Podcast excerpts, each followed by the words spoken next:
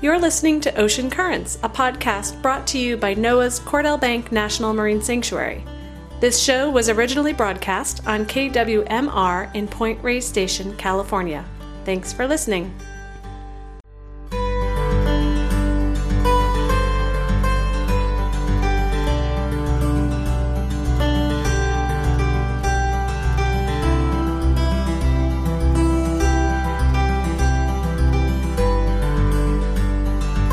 To another edition of Ocean Currents. I'm your host, Jennifer Stock.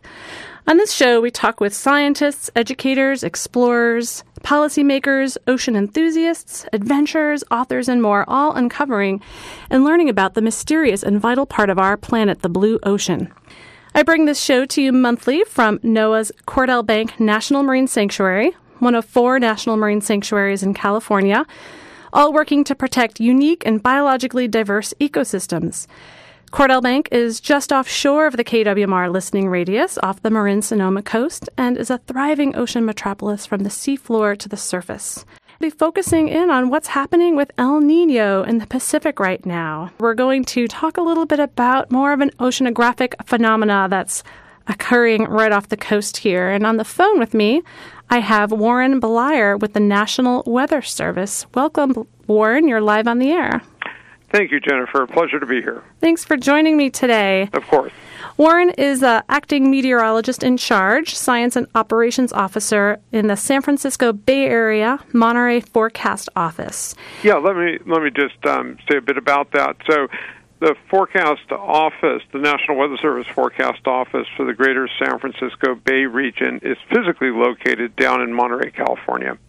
So we cover kind of the the central coast of California, extending from the wine country up in the North Bay down through the heart of the San Francisco Bay Area, and then all the way down through the Big Sur coast and and east through the hills, not quite to the Central Valley.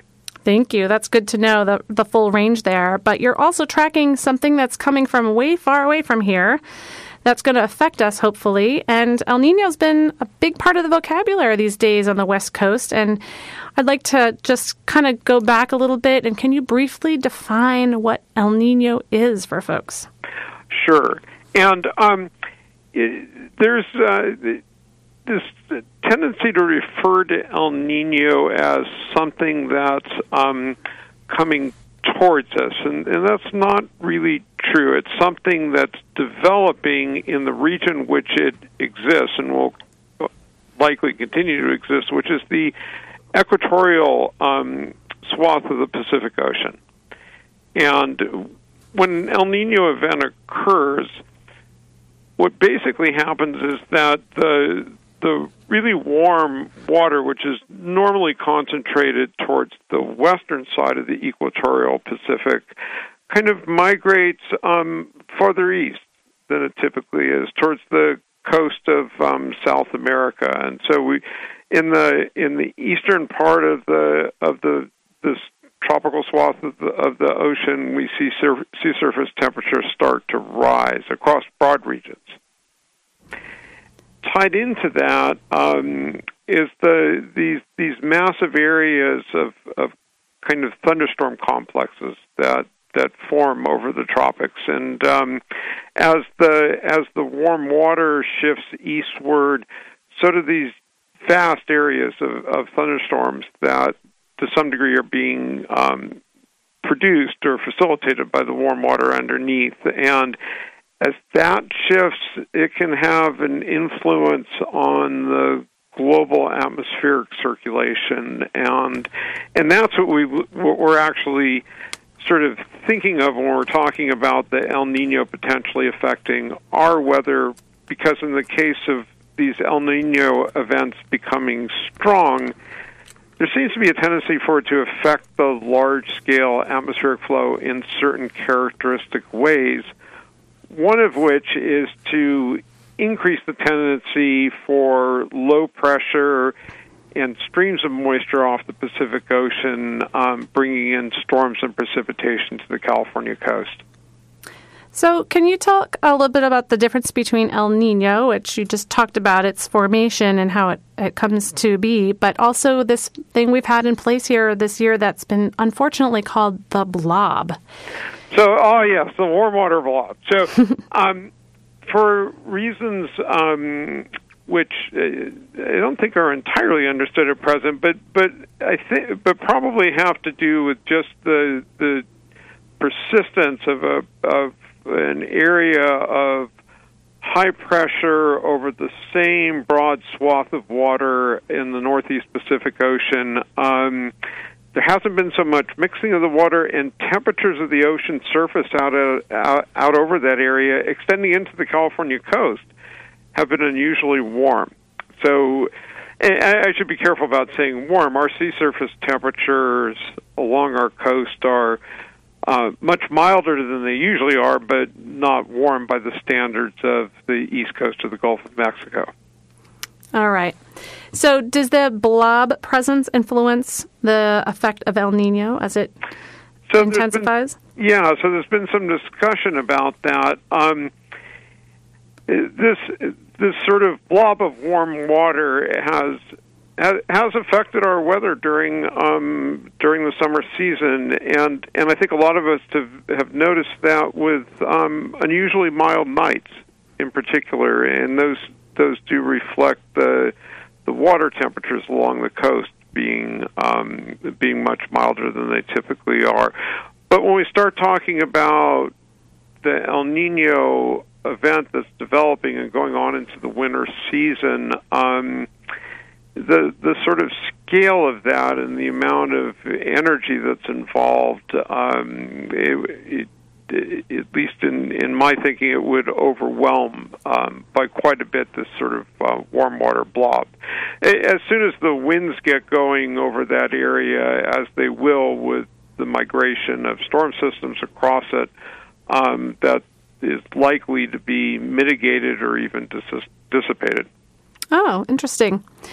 So last year there was a lot of prediction and buzz around an El Nino forming, and then it somewhat petered out a little bit. What was what was going on last year in terms of the conditions and how it dissipated? Yeah, so actually, we never really quite got to even a minimal El Nino event last year. These forecasts are based on um, output from sophisticated computer models of the ocean atmosphere system. Um, they're very complicated, and of course, it's a very complicated physical system in its own right.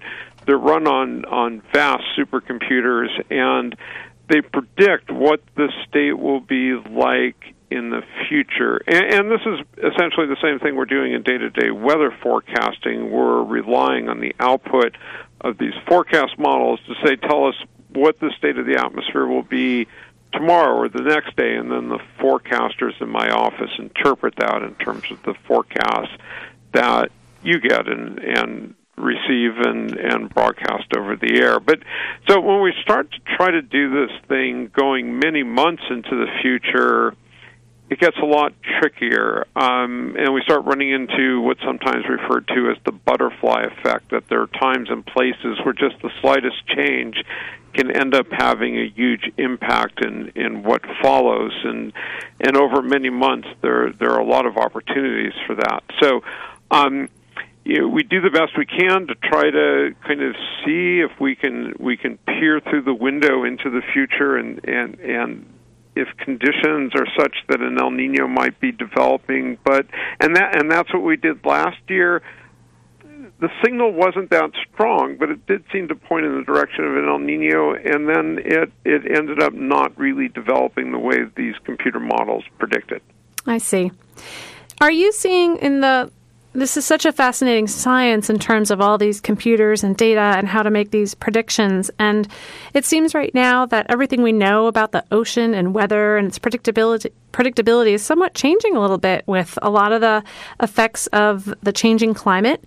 Does this affect your confidence in weather prediction overall, or is the weather prediction really based on numbers and, and then you can say, okay, based on these numbers, this is what we're likely yeah, to expect? It's, it's, really much more the latter. I, the uh, climate change um, it doesn't really uh, have an effect on our ability to forecast the weather. Of course, it might influence what that forecast is. Got it. But the basic idea of forecasting the weather is simply starting with whatever the initial conditions are of the atmosphere of the ocean as best as we can define that with all the different things that are out there from weather satellites to instrumented surface stations that collect data and tell us what's going on at present. And and then uh, the computers are kind of taking all of that data and taking equations which describe the dynamics and the thermodynamics of the atmosphere and integrating them forward in time to predict the future state of the system. Well, based on what you know at this point, where are we at with the El Nino prediction for this winter in terms of what it might be like and when it might start right. in terms of real changes in weather? So, and and actually, I. Um, with this interview coming up, I just took a look this morning, and um, so I think one thing to to mention is that the El Nino is there. It's already present. In fact, not only is it already present, it's already really strong. So, in terms of the the sort of uh, warm water migration towards the eastern side of the equatorial Pacific and sea surface temperatures in that region having gone up significantly, that's already taken place. So, so for the El Nino to continue into the winter, at this point, it actually needs to do nothing more than simply stay where it is. The development has already occurred. And when we look at the computer models starting from the state of it already being present as it is now, you know what? They, they, we have there are many of these models being I shouldn't say many, but a dozen or more run by different um, institutes around the world, each with its own slightly different approach to the mathematics, and um, the vast majority of them show that it will either stay at the present strength or actually, in fact, even get a little bit stronger as we go into the winter.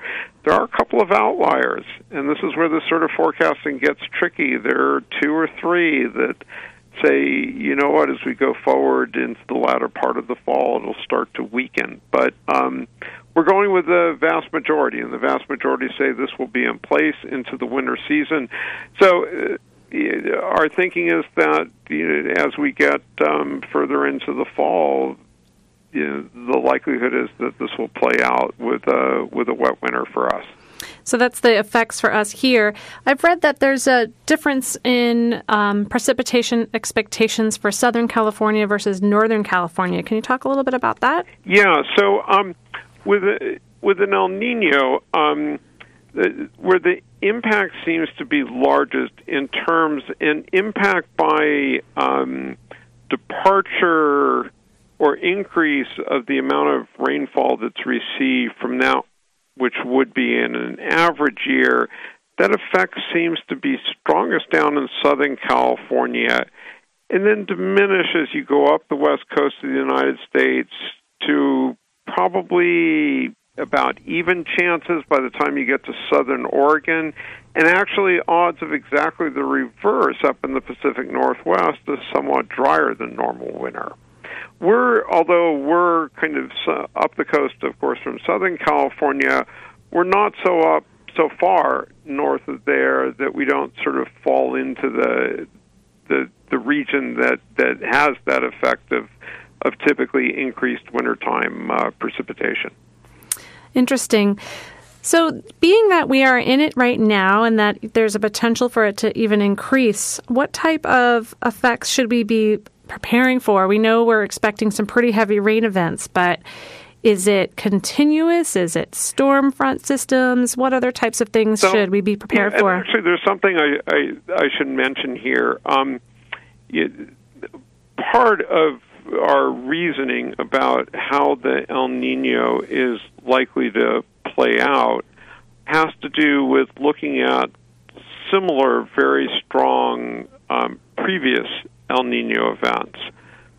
But at this point, um, we really only have sufficiently good data records back to about 1950. Before that, there just weren't enough meteorological data and oceanographic data collected around the world to even define exactly what was going on from the standpoint of, of the intensity of an El Nino event or anything along those lines.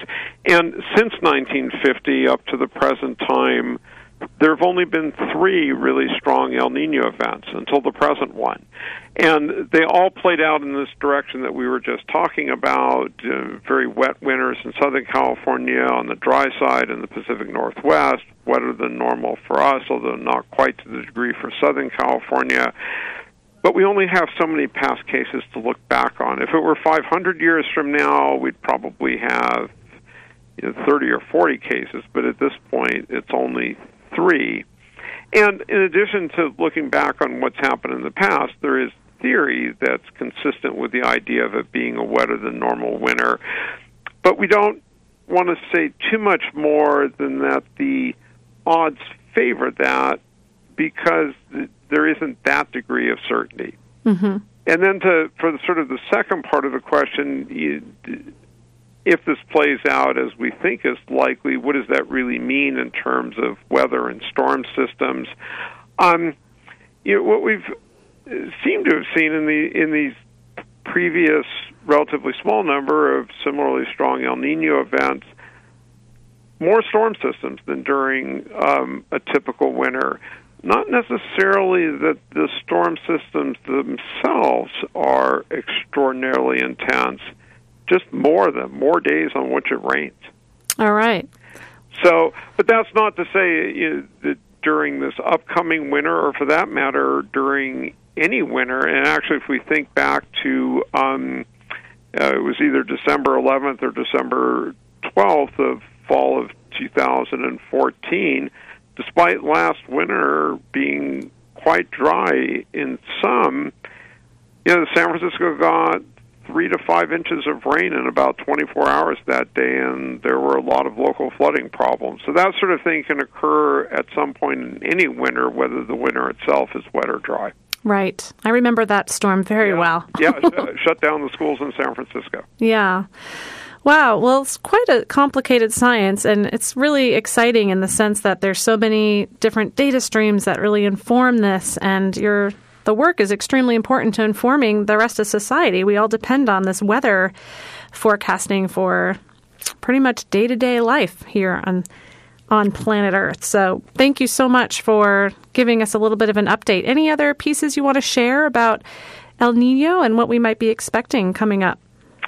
No, I think we've um, we've pretty much covered it. Um, yeah, I guess one other thing that I might mention um, uh, that hopefully this will all play out as we're anticipating, and it is a wetter than normal winter. We get quite a bit more rainfall and and snow at the higher elevations of the Sierra Nevada um, than we would during an average winter that would be a dramatic reversal from what we've seen the past four winter seasons now, all of which have been dry and have left us in these sort of extraordinary drought conditions and water supply limitation problems that we're presently dealing with. But I think I think something important to point out is that even if this does all play out as we're anticipating, and it is a really wet winter, and the the snows accumulate in the mountains our drought now is of such a such an extraordinary magnitude that won't entirely get us out of the woods. It'll be a huge help, but it won't get us in terms of water tables on on the land and under the soils and so forth. One winter season is not going to do it, um, even if it's really wet. And I guess the message there is that you know, conservation of water remains really important, whether this winter turns out to be wet or not. I think it's a great point. I'm glad you brought that up. And it's something I've been thinking about too, in terms of we have to change the messages, you know, amongst all these organizations about water conservation because it's all been water conservation because of drought. And people just, it's hard to connect. Oh, it's raining. It's Conserve raining. water. It's raining coming down and the drought is over, but the water tables and the reservoirs are all so yeah. phenomenally low now. It's going to take a lot to get things back to where they were prior to the drought. Well, a little relief will be welcome. And, and very welcome, yes. I do hope people continue to remind themselves, their families to conserve. We all need to adapt in California to just use less water. And there's a ways we can go to do that, living with what we have. So, Yes. Warren, thank you so much for coming on the show today. And Absolutely my pleasure. I wanted to let you know that our community radio station here, KWMR, is getting ready for our fall fundraising drive. And the focus of this drive is El Nino because this radio station is a important vital information source for getting information out to the communities. We're in a little bit of a rural area out here and kwmr is able to serve people even when the power's out in extreme conditions. So folks should keep that in mind as we get towards the pledge drive that we're getting towards winter and it will hopefully be a little bit wetter than it has been. So, thanks again, Warren, for coming on to talk about El Nino. Warren Blier from the National Weather Service. Thank you, Jennifer. Have a great afternoon. Thanks, you too. So, we've just been talking a little bit about the conditions that are setting up for El Nino and a little bit more of a wet winter, and with a message to remember we still need to conserve. We're still in a very extreme drought. And even though we may have some relief here, both for the land, wildlife, and plants, but also for us as humans and the reservoirs and water that we use. So I'm looking forward to that, and we'll continue to do our little rain dances on the side. And I just want to let folks know I'd love to hear from listeners. If you have ideas for topics, questions, comments, please email me, jennifer.stock, S-T-O-C-K, at noaa.gov. Ocean Currents is the first Monday of every month. It's part of the West Marin Matters series, where every Monday at 1 you can tune into KWMR and learn about a topic of environmental focus, either locally or globally. And Ocean Currents has a podcast. If you haven't checked it out yet, you can go to iTunes and search for Ocean Currents, or you can come to cordellbank.noaa.gov to get past episodes. Thank you for listening. Enjoy the ocean, bay, or whatever body of water you can get into safely. This has been Ocean Currents here on Community Radio for West Marin KWMR. Thanks for tuning in.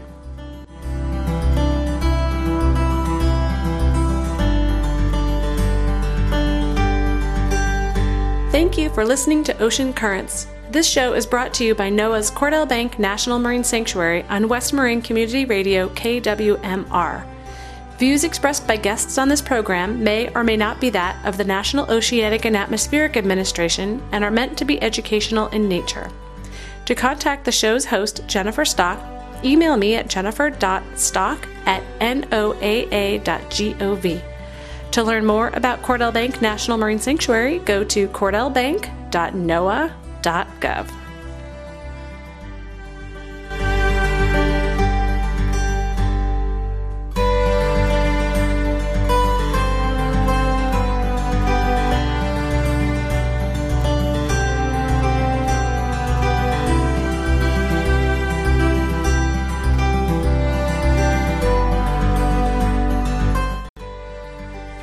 Thanks to bensound.com for royalty free music for the Ocean Currents podcast. For more info, visit www.bensound.com.